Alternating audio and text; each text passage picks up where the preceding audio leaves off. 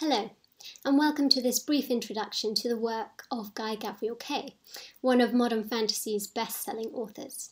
I'm Catherine Ollie, I'm a junior research fellow in medieval studies here at Oxford. I'm an enthusiastic reader of fantasy literature and of Kay's work in particular. Um, Guy Gavriel Kay is a Canadian born novelist, known to many fans of Tolkien as one of the editors, along with Christopher Tolkien, of The Silmarillion, which was published after Tolkien's death. So it's not surprising then that his first fantasy novels, a high fantasy trilogy called the Fionavar Tapestry, um, have some very Tolkien-esque elements. We find elves and dwarves, wizards and dragons, and a high-stakes battle between the forces of good and evil. The trilogy's antagonist, the unraveller Rakoth Maugrim, is an unambiguous incarnation of all that is terrible, there are definite shades of Morgoth and Sauron in his characterization and his dread mountain stronghold, Starkadh. Battling against him are five visitors from our own world, who magically travel to Fionavar, the first of all worlds, and there join forces with the High Kingdom of Brenin and its allies to defeat Rakoth Maugrim once and for all. But for all that he owes to Tolkien, Kay also wanted to go back to what he calls, quote, the roots of the fantastic. In an interview with The Guardian, he explains how, quote, I wanted to show you could go behind that, i.e., behind Tolkien, to the origins, and work in new ways with similar material. That was part of the self conscious element of why I was doing Fionavar. And so, in writing the trilogy, Kay also draws heavily and directly on the same European mythology which informed The Lord of the Rings. The Fionavar tapestry is, fittingly enough, itself a tapestry of interwoven influences and motifs. We find sacrifice on a tree, reminiscent of Odin in Norse myth, the binding and the escape of Rakoth Maugrim recalls the fate of Loki, another of the Norse gods, who was bound by the Aesir only to be loosed at Ragnarok, the end of the world. Then we have a cauldron of regeneration, familiar from Celtic legend, um, and the wild hunt, a common motif in both Germanic and Celtic folklore. In a neat touch, Kay actually weaves in folklore itself, in the form of an old children's rhyme, which turns out to hold the remnant of ancient knowledge. But most overt of all Kay's medieval borrowings are the figures of Arthur, Lancelot, and Guinevere, all of whom appear as major characters in the series, along with more minor appearances by Taliesin and even a version of Elaine, the Lady of Shalott. Kay weaves the central love triangle of the Arthurian legend deeply into his work. He takes a unique approach, however, in constructing his version of the legend around an often overlooked and controversial detail, um, namely King Arthur's slaughter of infants on May Day in a failed effort to kill Mordred and thus avoid Camelot's ruin. Kay's Arthur is the child slayer, a warrior haunted by his terrible actions and forced by the gods into an endless cycle of reincarnation what he describes as a long, unwinding doom in order to expiate his awful crime. It's a very dark, very human take on the Arthurian legend, more interested in suffering than in glory. And in the elegiac tone to which the doomed love triangle contributes, there is much once again to remind us of Tolkien. But if Kay's early work is very traditional kind of high fantasy, then, in my own opinion at least, he really comes into his own and finds his own voice with his later standalone novels. His subsequent works after Fionavar have much stronger and much more specific historical inspirations. Um, a Song for Arbonne draws heavily on the medieval French courts of love and also has overtones of the Albigensian Crusade. The Lions of Al-Rassan takes us to an alternate version of the Iberian Peninsula during the Christian reconquest, taking inspiration from the legends of El Cid. The Last Light of the Sun recalls England in the time of King Alfred, beset by Viking invaders. And the Sarantine mosaic, a duology, takes us to Sarantium, a clear parallel of Byzantium under the rule of Justinian and Theodora. Kay's eye for historical and cultural detail is unerring. His Sarantium is a hotbed of debate regarding heresy and orthodoxy in the worship of Yad, recalling the many controversies regarding Christian doctrine which the Emperor Justinian fought to resolve.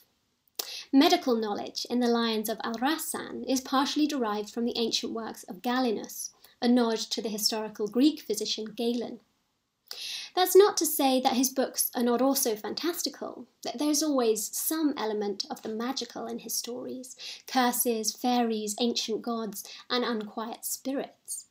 But Kay uses magic to add depth and dimension to his worlds, rather than taking it for his starting point. History with a quarter turn to the fantastic is how his work has famously been described. History remains his primary inspiration. Indeed, so well researched are Kay's books and so closely inspired by real world events that he sometimes seems not to rewrite history but to write around it, which can give his work quite a different shape to that of many fantasy novelists, and is part of the reason why he continues to write standalone novels rather than long multi volume cycles.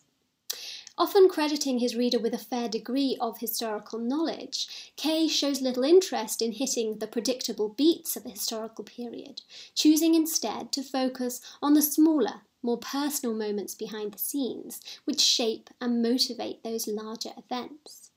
So let's take as an example his novel Under Heaven, which is heavily inspired by China's Tang dynasty and the events of the Anshi Rebellion which left millions dead and precipitated the collapse of much of the dynasty's Western Empire. Kay's attention in Under Heaven is focused on the weeks leading up to a rebellion. He's painting a portrait of an empire at the height of its powers, and yet sublimely unaware that its rise is over, and it's teetering now on the edge of a tragic decline and fall, a golden age about to tumble into darkness and he captures that moment. He explores the vagaries of fate which lead to such devastation, the small details which made the rebellion a turning point in history rather than a mere footnote to other more significant events. And in fact, he breaks into his narrative several times to muse explicitly on this theme, Almost the entirety of the rebellion itself, the years of upheaval that it begins, the victories, the losses, the alliances, the political manoeuvrings, all of that is condensed into an epilogue. Drawn so closely from real historical events, for Kay, the rebellion itself has no suspense, and thus he does not choose to dwell upon it. Once events become inevitable, he largely leaves them to be supplied by the imagination of the reader. I think if Kay had written Game of Thrones, it would probably be just one novel, ending with the death of Ned Stark and that moment that the War of the Five Kings engulfed the Seven Kingdoms.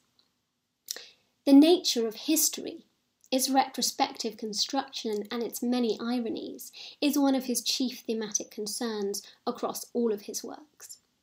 Rather than building up suspense, Kay chooses instead to encourage reflection, to look back with the tragic clarity of hindsight, rather than to look forward with bated breath. There's also another, perhaps slightly more unusual theme which dominates his work. Kay shows an abiding fascination throughout all of his novels with the nature and power of art. A lot of Kay's main characters are artists of one kind or another often poets, in one case a mosaicist, in another a painter, in another a troupe of musicians. Kay is himself a poet as well as a novelist, and his fantasy works often include poetic quotations, which he, he writes himself. Um, for further discussion, you can see my talk on verse and prose in fantasy. The importance of aesthetics the way in which art helps us to make sense of the world around us is something that Kay continually highlights.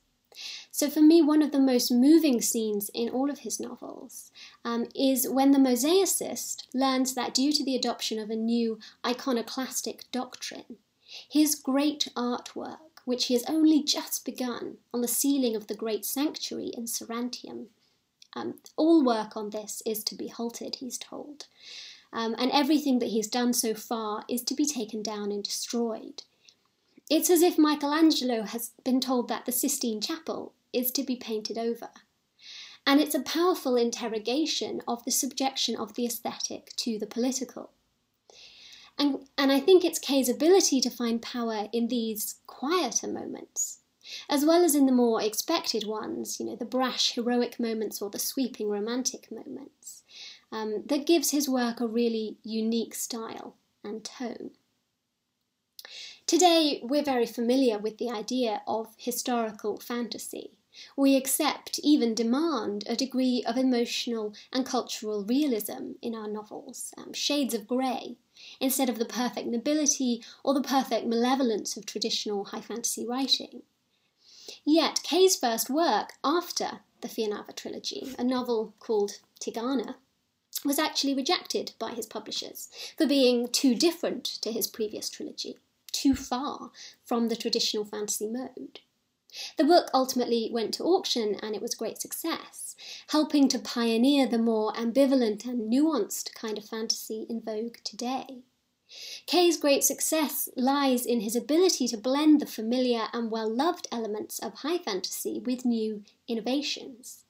His evolution as a writer is also a marker of fantasy's evolution as a genre, coming out from under the shadow of Tolkien and developing into the much more diverse and wide ranging literary field that we enjoy today. Thank you.